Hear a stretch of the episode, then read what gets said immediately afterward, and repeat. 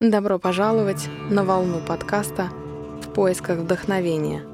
Здесь вы найдете интервью с интересными людьми, притчи, музыку, практики, медитации, выводы и инсайты, которые помогут вам узнать больше о состоянии ясного ума. Спасибо, что с нами.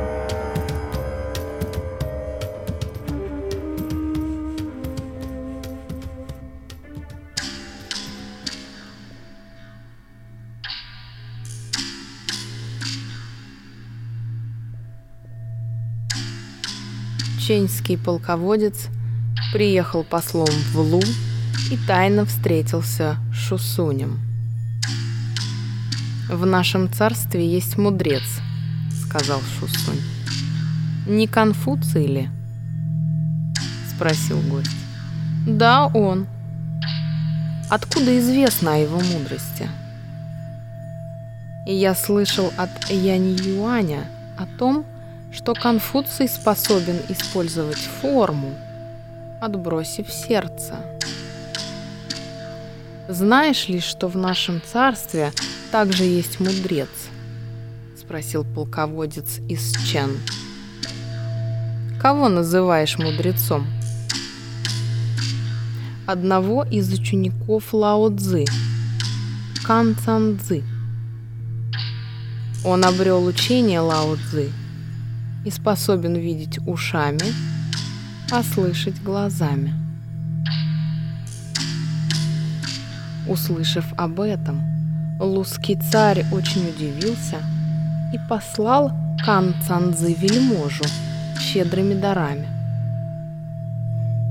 Кан Цанзы принял приглашение и приехал. Царь Лу униженно попросил разрешения задать вопрос.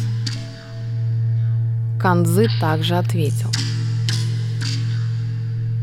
Тот, кто передал обо мне, напутал. Я способен видеть и слышать без глаз и ушей, но не способен заменять зрение слухом, а слух зрением. Это еще более удивительно, сказал царь Лу. Каково же это учение? Я хочу, наконец, о нем услышать.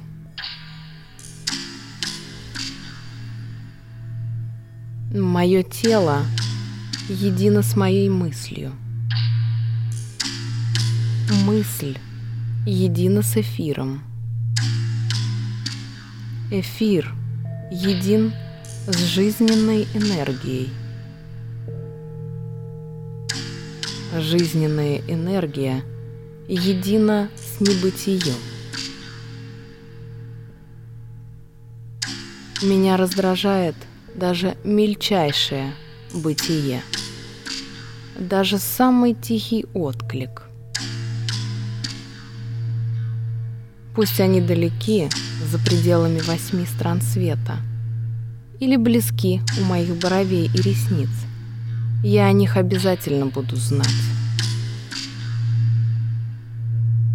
Не знаю, ощущение ли это, воспринятое мною через все семь отверстий и четыре конечности. Или познание, воспринятое через сердце, желудок, все шесть внутренних органов. Это естественное знание – и только.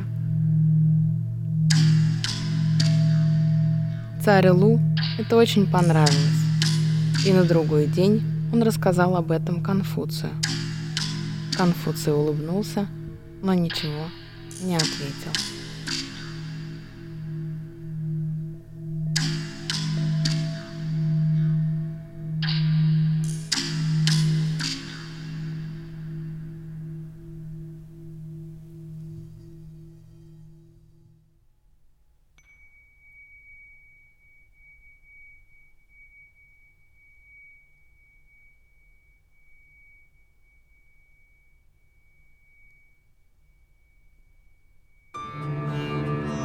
Я благодарю каждого из вас, что провели со мной часть своего дня. Огромное спасибо что делитесь этим подкастом со своими друзьями, близкими и в социальных сетях. Именно вы – мои незаменимые маркетологи. Самой чудесной вам недели!